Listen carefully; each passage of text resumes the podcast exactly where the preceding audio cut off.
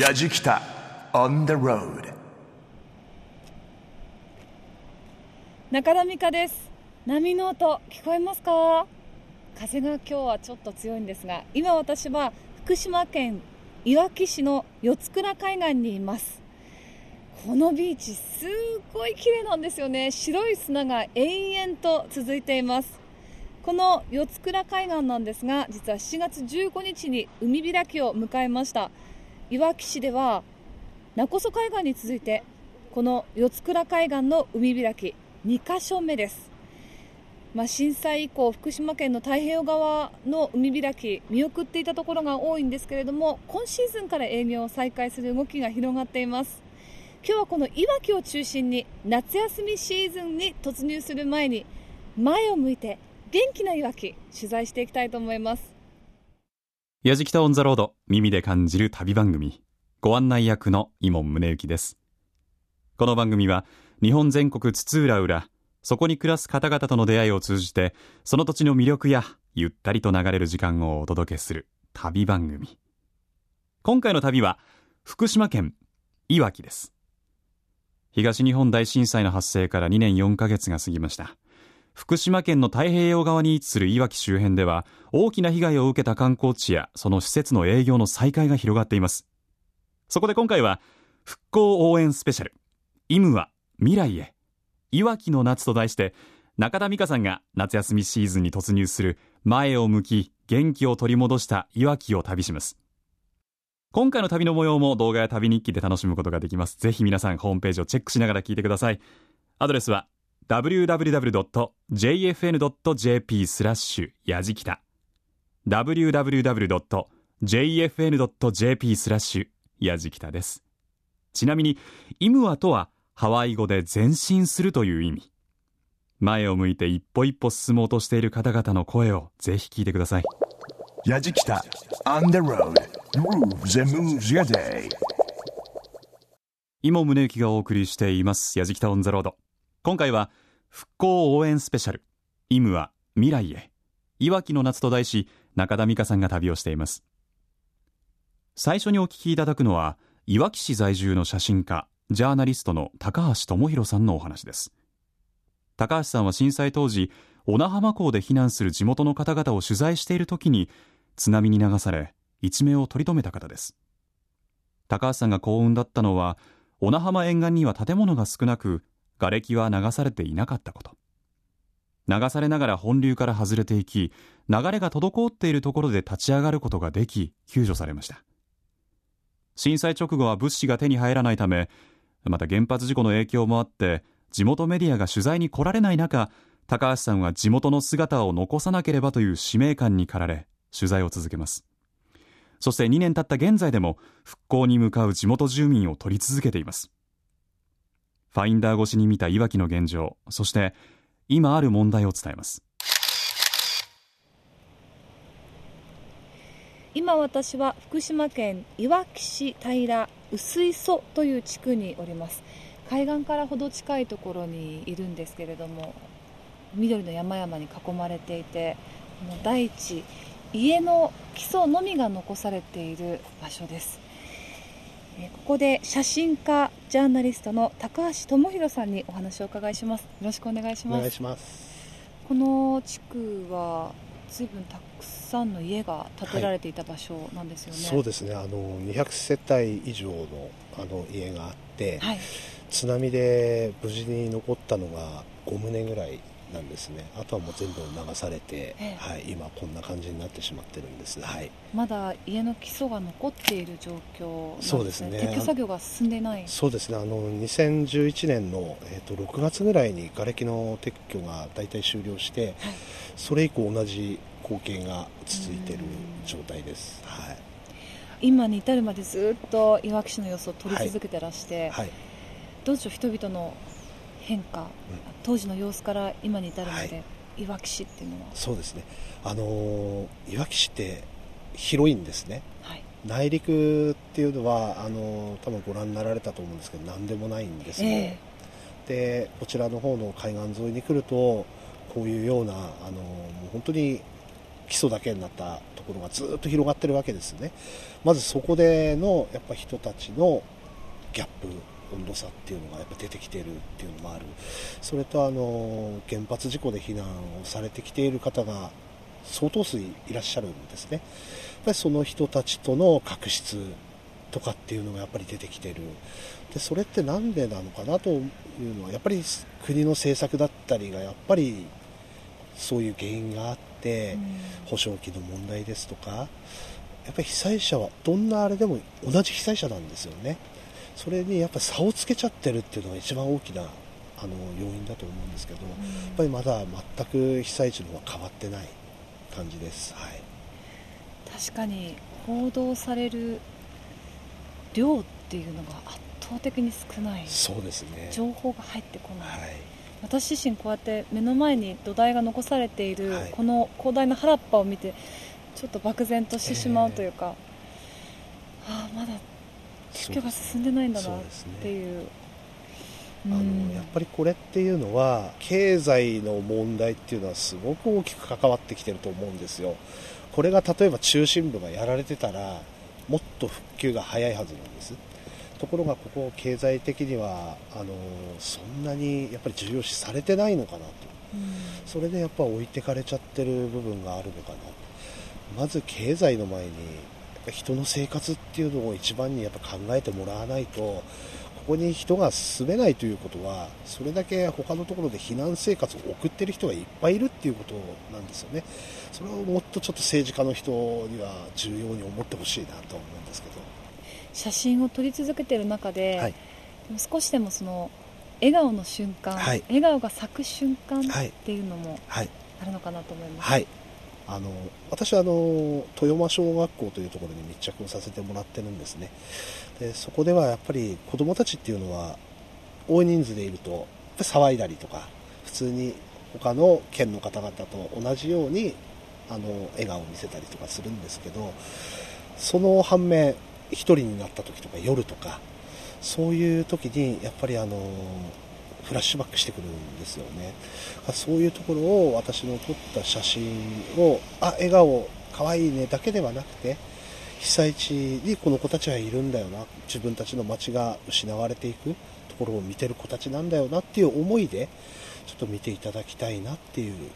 感じでいます、はい、ぜひ最後に全国のリスナーの方にメッセージをお願いします、はいはい。風化というのは他県の方々たちのせいだけではないと思うんです。我々あの被災地にいる人間が、私みたいなものがもっと伝えなきゃいけないと思ってるんですね。だから今までそうやって風化が進んでいくっていうのは我々の責任もあると思うので、もっとあのいろんなところであの発表していきたいと思うので、その時には近くであの写真展とかあった場合にはあの足を運んでいただければと思います、はい。復興応援スペシャル、イムは未来へ、いわきの夏と題してお送りしています。やじきたオンザロード、中田美香さんが旅をしています。高橋さんのお話いかがでしたかね。ちょうどこの取材の時、僕も津波で甚大な被害を受けた仙台の荒浜や閖上地区の取材をしてたんですけれども、いわきの現状と変わらないんですよね。基礎だけ残された、まあ、かつて住宅地だった場所、にねん以上経過した今だからこそ我々もちゃんと伝え続けていかなければなと思いました。さあ続いてやじきたは、原発事故の影響で休業し、先月ろくがつここのかに営業を再開したばかりの川内村の観光施設、イワナの里へ向かいます。イワナの釣り堀、イワナ料理を提供するレストラン、コテージ、体験交流館、バーベキュー設備が整い、事故前は毎年さんまんにんが訪れる村最大の観光スポットでした。川内村はいわき市内から車でいちじかんはんほどですが、原発事故後、全村民の避難を余儀なくされます。イワナの里のオープン以来、じゅうはちねんかんイワナを養殖する渡辺秀郎さんは、家族と共に千葉県に避難しましたが、魚が全滅したようだと役場の職員から連絡を受け、慌てて村に戻ります。しかし幸い、じゅうまんびきほどいたイワナのうち、さんまんびきほどは生きていました。この仕事は天職、どうしても続けたいとの思いで、渡辺さんは単身で川内村に戻ることを決意。そして先月ようやく再オープンにこぎつけました。イワナの里の主任渡辺秀郎さんの今の思いをお聞きください。もうさんびゃくろくじゅうど緑の山々に囲まれていますイワナの里に来ています。今日市街地はさんじゅうど超え、真夏日なんですが、ここはね心地いい風が吹いていて涼しいです。イワナの里の主任渡辺秀郎さんにお話を伺いします。よろしくお願いします。よろしくお願いします。えー、まずは営業再開おめでとうございます。 あ, ありがとうございます。先月ですよね。そうです。今のお気持ちいかがですか。あのろくがつここのかに再オープンできて、はい、もうにねんかんずっとこう魚の面倒を見てて、やっとできたかなと思って嬉しく思ってます。あ、はい、あのーまあ、震災当時この川内村っていうのは避難をしなければいけない地域になった、はいはい、で一時期村から出なければいけなくなった、ええ、その時の様子を教えていただけますか。はい、このイワナの里はですね、えー、あの富岡 の, あの住民がこう避難する避難所として最初は扱ったんです、はいはい、それであのここで富岡の人が避難されて、はい、でお世話してたんですけども、いよいよダメだって、川内ももう全村避難だよって話になりまして、えー、じゅうろくにちの日に私も含めて全部こう避難しました。うん、それから、まあ、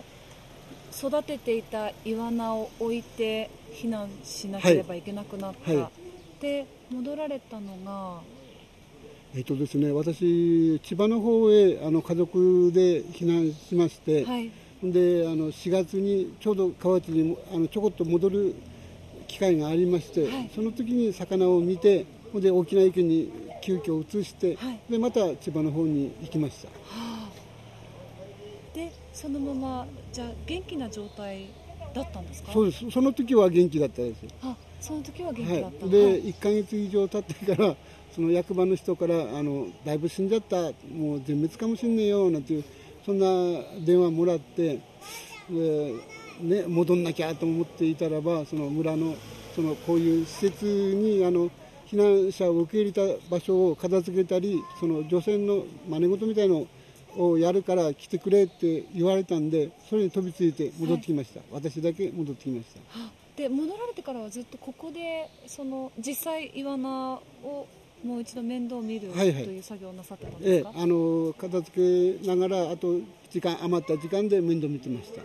じゃあ一からまたイワナを育て始めた。はい、一からっていうか残ってましたから、はい、あのさんわり近くは残ってました。あ、全体のさんわりと大体何匹くらいですか。そうですね、あのじゅうまん以上はこうちっちゃいやつがいたんで、はい、さんまんくらいは残っていると思って、えーえー、でそれを育てていけば、はい、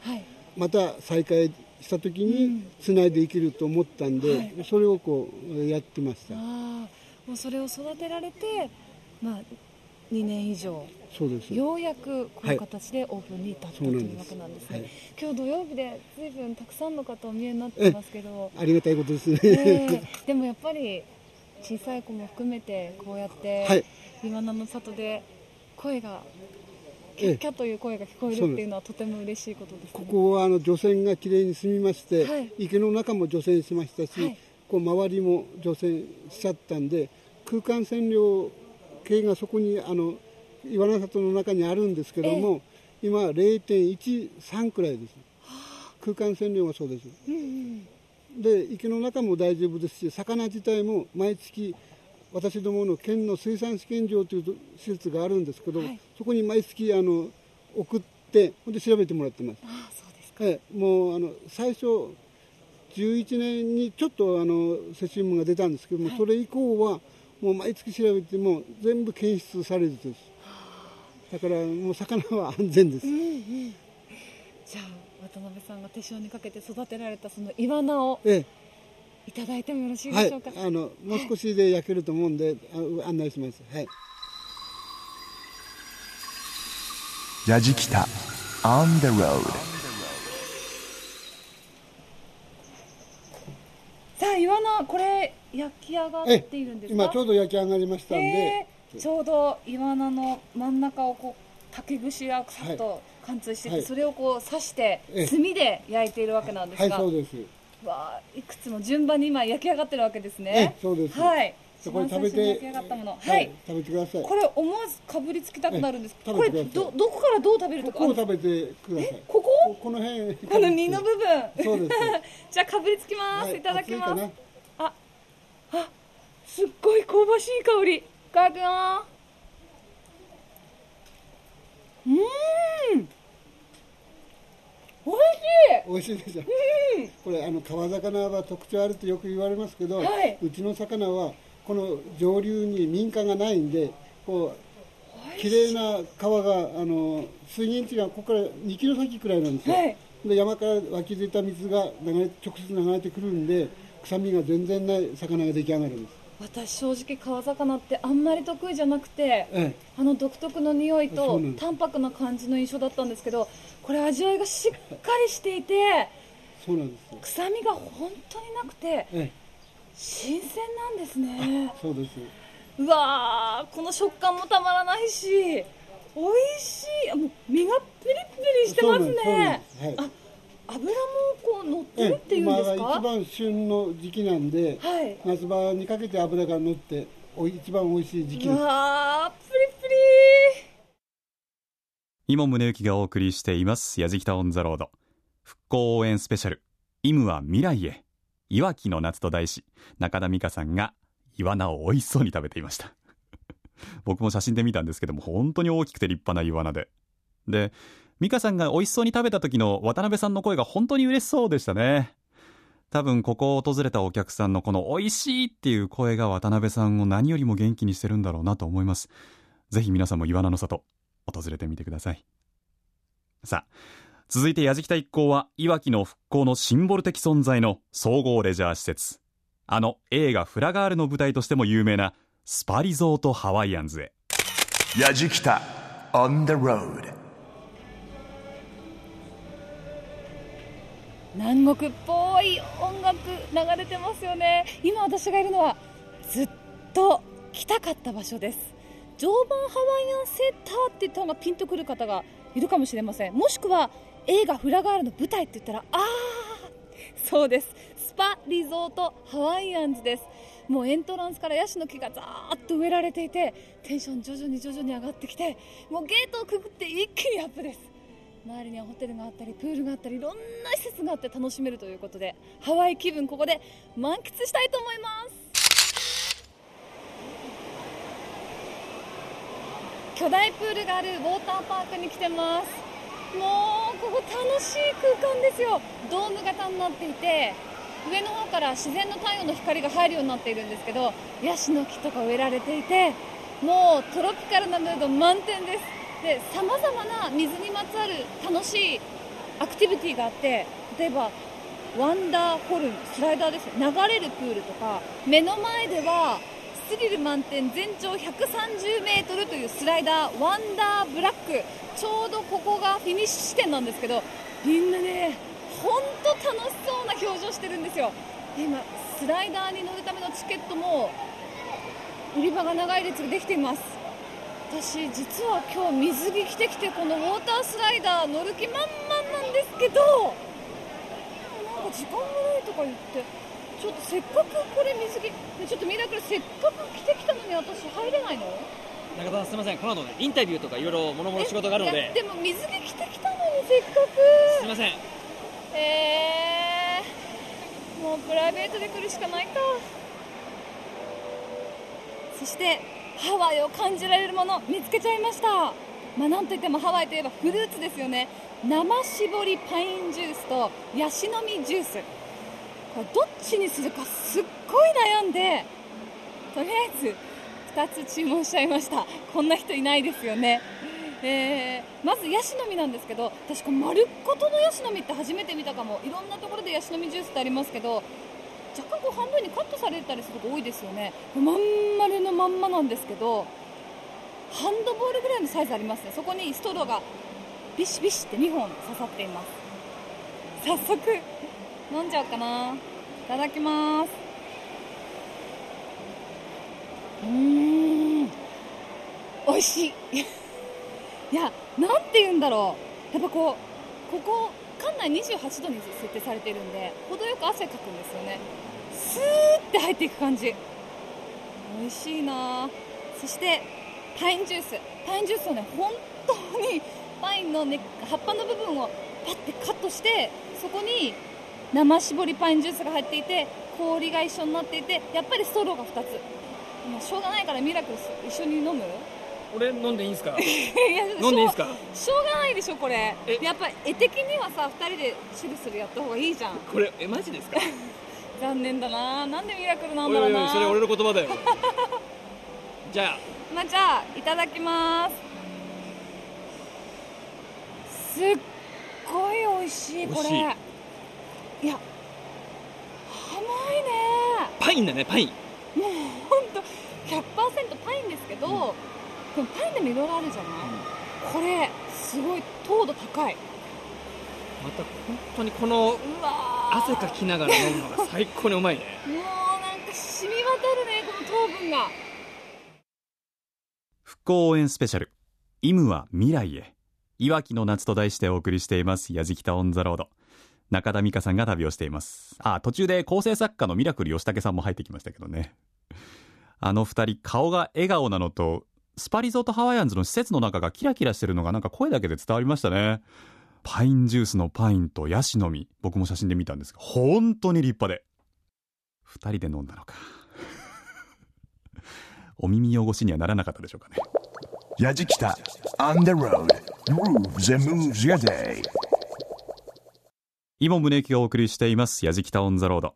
今回は復興応援スペシャル、イムは未来へ、いわきの夏と題して、中田美香さんが今はスパリゾートハワイアンズを満喫中ですね。こちら福島県いわき市のスパリゾートハワイアンズ、東日本大震災の影響で施設の一部が損壊しましたが、にせんじゅうにねんにがつに全面再開。その間、フラガールたちは全国キャラバンを行い、青森から宮崎までひゃくにじゅうよんかしょを訪れ、踊りを通して前向きな気持ちを伝えてきました。合言葉は、イムは未来へ。後ろを振り返らずに、希望を捨てずに前へ進んでいます。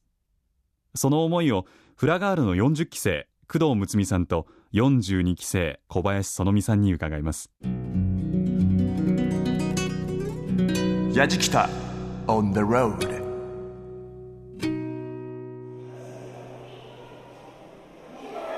さて、ここからは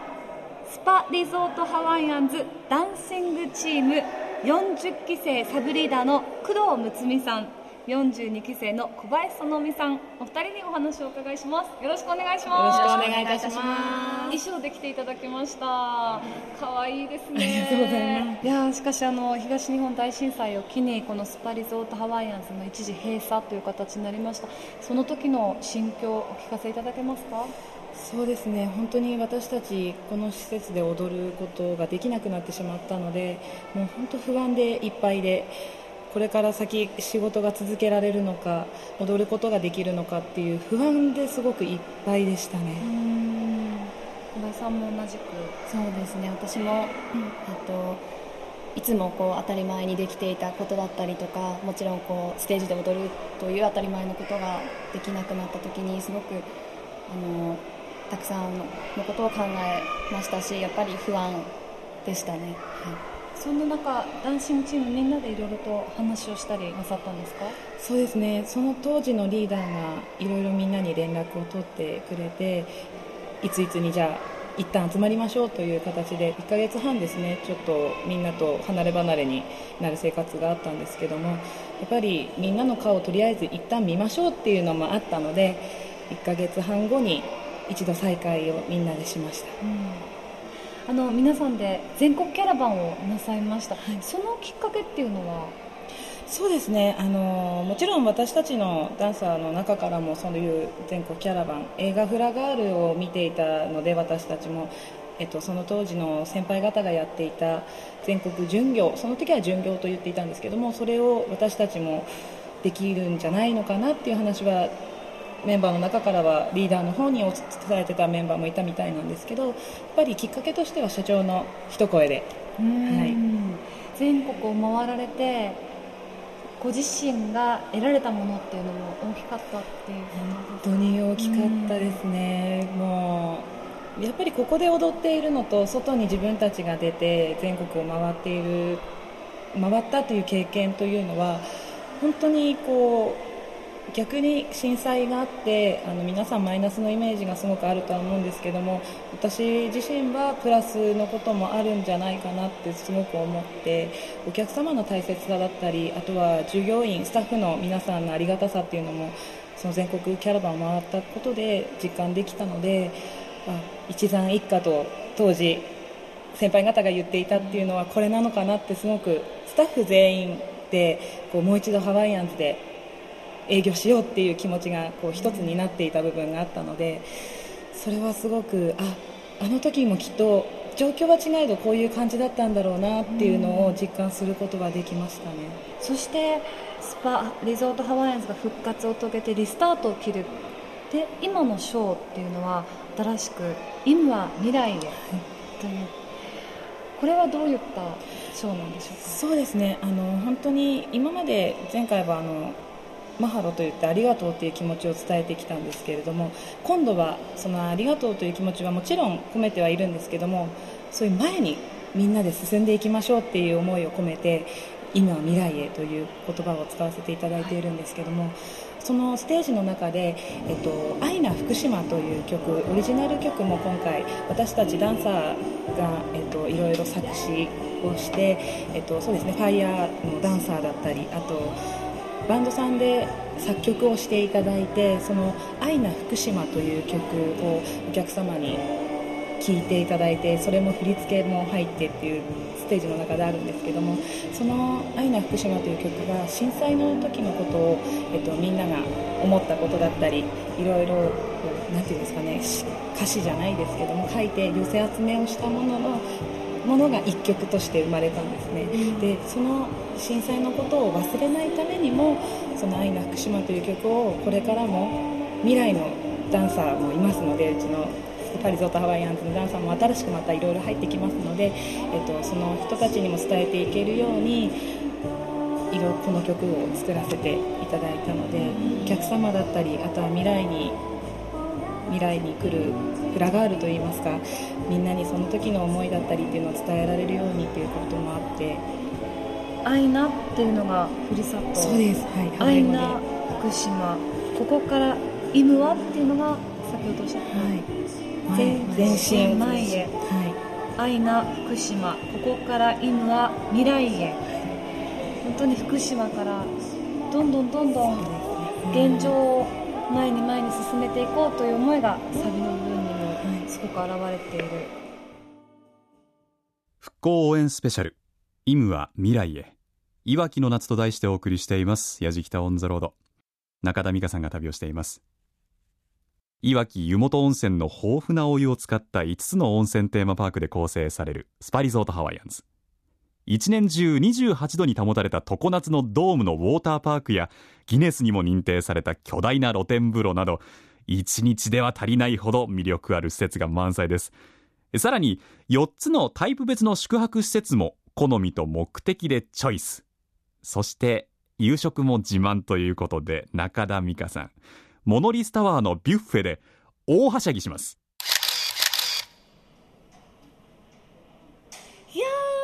悩みすぎてついついたくさん取ってきてしまいました。お肉も取ったでしょ、オマールエビも取ったでしょ、アミューズもさんしゅるい、デザートもにしゅるい、果物も、これでも間違いなくおかわりすると思うけど、ビュッフェでこんなにゴージャスなディナーってまず食べられないですよね。ほんとすごいんですよ。いや、まずはビュッフェでほとんど目にすることがないイベリコ豚、いただきます。うわー、これね、先ほどオーダーをしてカットしていただいたばっかりで、そこで目の前のソースをかけて、うわ、熱い、いただきます。ふん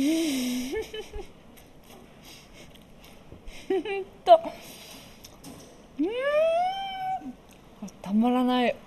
美味しすぎる。何これ、イベリコ豚の肉のうまみがじゅわーっと口の中に広がります。いや、これ本当にビュッフェなの？さあ、続いてオマールエビに行きます。ちょっと興奮しちゃうな、私。これさ、本当にオマールエビを半分に切って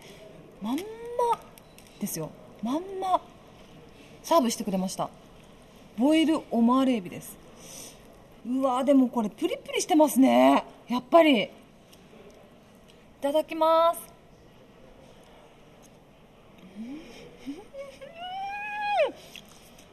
これまた最高。やっぱりこの肉厚さ、おいー。やじきた on the road。 スパリゾートハワイアンズの支配人でいらっしゃいます佐木隆一さんにお話をお伺いします。よろしくお願いします。よろしくお願いします。あの今日は一日、ええ、このスパリゾートハワイアンズ過ごさせていただきまして、はい、本当にここは一歩ゲートから進みますともう楽園ですね。そうですね、あのかなり広いですので、ええ、東京ドームのろっこぶん以上敷地面積あると言われてますので、なかなか本当に日帰りで遊ぶのにはお時間がちょっと足りないかもしれませんね。うん、この後私、ええ、個人的にロミロミの予約もいいですね、あるんですけど。いいですね、素敵ですね。何度でもリピートしたくなってます、ええ、すでに。素敵ですね。ねえ、でもここに来るまで震災あの発生後というのは一時閉めざるを得ない時もあったりして、ええ、道のりっていうのも決して平坦ではなかったと思うんですが、はい、えー、いちねんぐらい休業しておりまして、えー、全面再開したのがちょうど、えー、今からいちねんはんぐらい前になりますかね。まあ、あの長いようであっという間でしたけれどもね、えーえー、再開をしてから特に心に残ったエピソードっていうのは何かございますか？再開してからですね、心に残ったエピソードっていうのはフラガールキャラバンでですね、ごかげつかん全国ひゃくにじゅうごかしょにひゃくよんじゅうななこうえんというところ、隣の韓国まで行ってまいりましたけども、もう皆様本当に全国各地から日帰り宿泊問わず福島を応援してやろうと、フラガールを応援してやろうということでたくさんの方がお見えになりましたね。それは本当に嬉しかったですね。皆さんどんな声をかけてくれたんですか？あのやはりですね、あのフラガールキャラバン行った時にはうちのフラガールももちろんなんか泣いてたんですね、うん、でもあちらに行った先々の見てた方も泣いてました、うん、私もあの一緒に行ったことがあるんですけど、私ももう泣きそうになった時もありますけれども、だそういった、まあ、エピソードといいますかね、一体感でまた行った先々の方たちが応援しに行くよって言ったその言葉通り来ていただいたのは本当に嬉しかったですね。でもそうやっていろんな人との出会いによって、えー、その人がくれたパワーでもってまた一層このスパリゾートハワイアンズをリスタートした時の大きなエネルギーに変わったんでしょうね。そうですね、あの絆リゾートっていう言葉も作らさせていただいて、本当に家族の絆、お客様との絆、地域との絆という意味で本当に絆という言葉を作らさせていただいたんですが、文字通りその通りでしたね。うーん、あの非常にこのところまた盛況でこのスパリゾートハワイアンズに人がたくさん戻ってきている、はい、でその集客の数っていうのは、ええ、かつてすごくこうここが盛り上がった時と同じぐらいに迫る勢いだというのを見ました、はいはい、おかげさまであの震災前にですね、ほぼ同じぐらいのお客様が全国からお越しいただいておりますね、はい、本当に感謝申し上げます。うん、一番のその人が集まる理由っていうんでしょうか、はい、支配人から分析されてどんなところだというふうにお感じですか？あの一番の私どもの施設の楽しいところ、強みというのはやはりさんせだい、えー、おじいちゃんおばあちゃんお父さんお母さん、えー、子供さんお孫さんに至るまでですね、あのかなりいろいろなアイテムって言いますかね、いつつのテーマパークというふうに言ってるんですが、かなりいろいろ遊ぶところがあるんで、その辺があの全国のお客様に受けているのかなというふうに思っておりますが、確かに今日ご飯をいただいている時も、うん、もうさんせだいの人たちみんなでこう食事を囲んでワイワイやってらっしゃったのが印象的でした。ありがとうございます。復興応援スペシャル、イムは未来へ、いわきの夏と題してお送りしています、やじきたオン・ザ・ロード。支配人が感謝の気持ちとおっしゃってたのが僕はすごく印象的で、楽しんでほしいというスパリゾートハワイアンズの方の思いが詰まってますよね。うん、僕たちにできることは何でしょうか。さあ、スパリゾートハワイアンズの目玉といえば昼のフラガールポリネシアンショー、夜のグランドポリネシアンショー。フラガールたちによるハワイやタヒチなど南国の島々の踊りが披露されます。さあ美香さん、グランドポリネシアンショーを見た感想はいかがですか？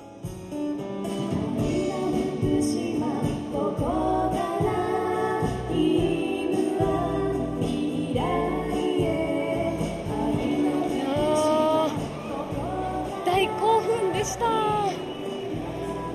もう時に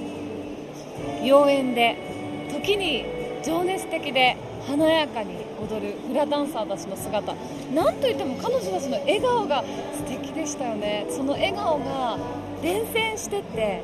観客のみんなを笑顔にしていく。観客からも大きな笑顔と大歓声が上がって、みんな大きな拍手を送っていて、このステージと観客席との一体感もすごく興奮しました。本当にいいものを見せてもらいました。今日はいい夢がやじきた On the road Grooves and moves your day。 復興応援スペシャル、今回の旅は福島のいわき周辺です。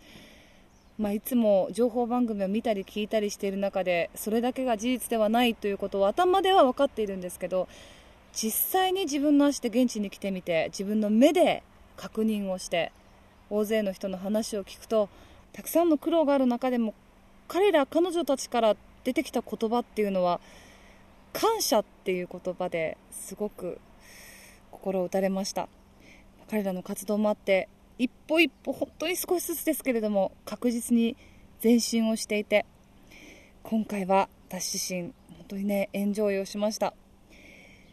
また来て、そしてエンジョイをして、そしてたくさんお買い物をする、これもまた本当にね何度も言っていますけれども、復興応援の一つの形ですよね。またぜひ来たいと思います。やじきたオンザロード、中田美香でした。復興応援スペシャル、イムは未来へ、いわきの夏と題して中田美香さんが旅をしてきました。やじきたオンザロード、皆さんいかがだったでしょうか？いや、今回の旅は本当にいろんな方のお話が印象的で、なんか僕も思うところが結構あるんですけどね。大変な思いをされた方々が、それでも光のある方に僕らを連れて行こうとしてるわけじゃないですか。普通の生活ができている、まあ、僕も含めて皆さんも、その前進のお手伝いって今だからこそできるような気がするんですよね。やっぱりまだまだ復興にもなっていない場所が確かにある現実、そこに目を背けてはいけないし、でも観光施設が随分と元通りになりました。だからこそ行ける場所も増えました。できることも増えたんです。ぜひ今年の夏、いわきに行きませんか？なんかイムワっていい言葉ですね。前進するって、これ忘れないな俺多分。さあ、今回の旅の様子、動画や旅日記でももちろん楽しんでいただけます。放送終了後はポッドキャストでも配信していますので、ぜひチェックしてください。アドレスは ダブリューダブリューダブリュードットジェイエフエヌドットジェイピー スラッシュやじきた ダブリューダブリューダブリュードットジェイエフエヌドットジェイピー スラッシュやじきたです。やじきたオンザロード、耳で感じる旅番組、ご案内は伊門宗行でした。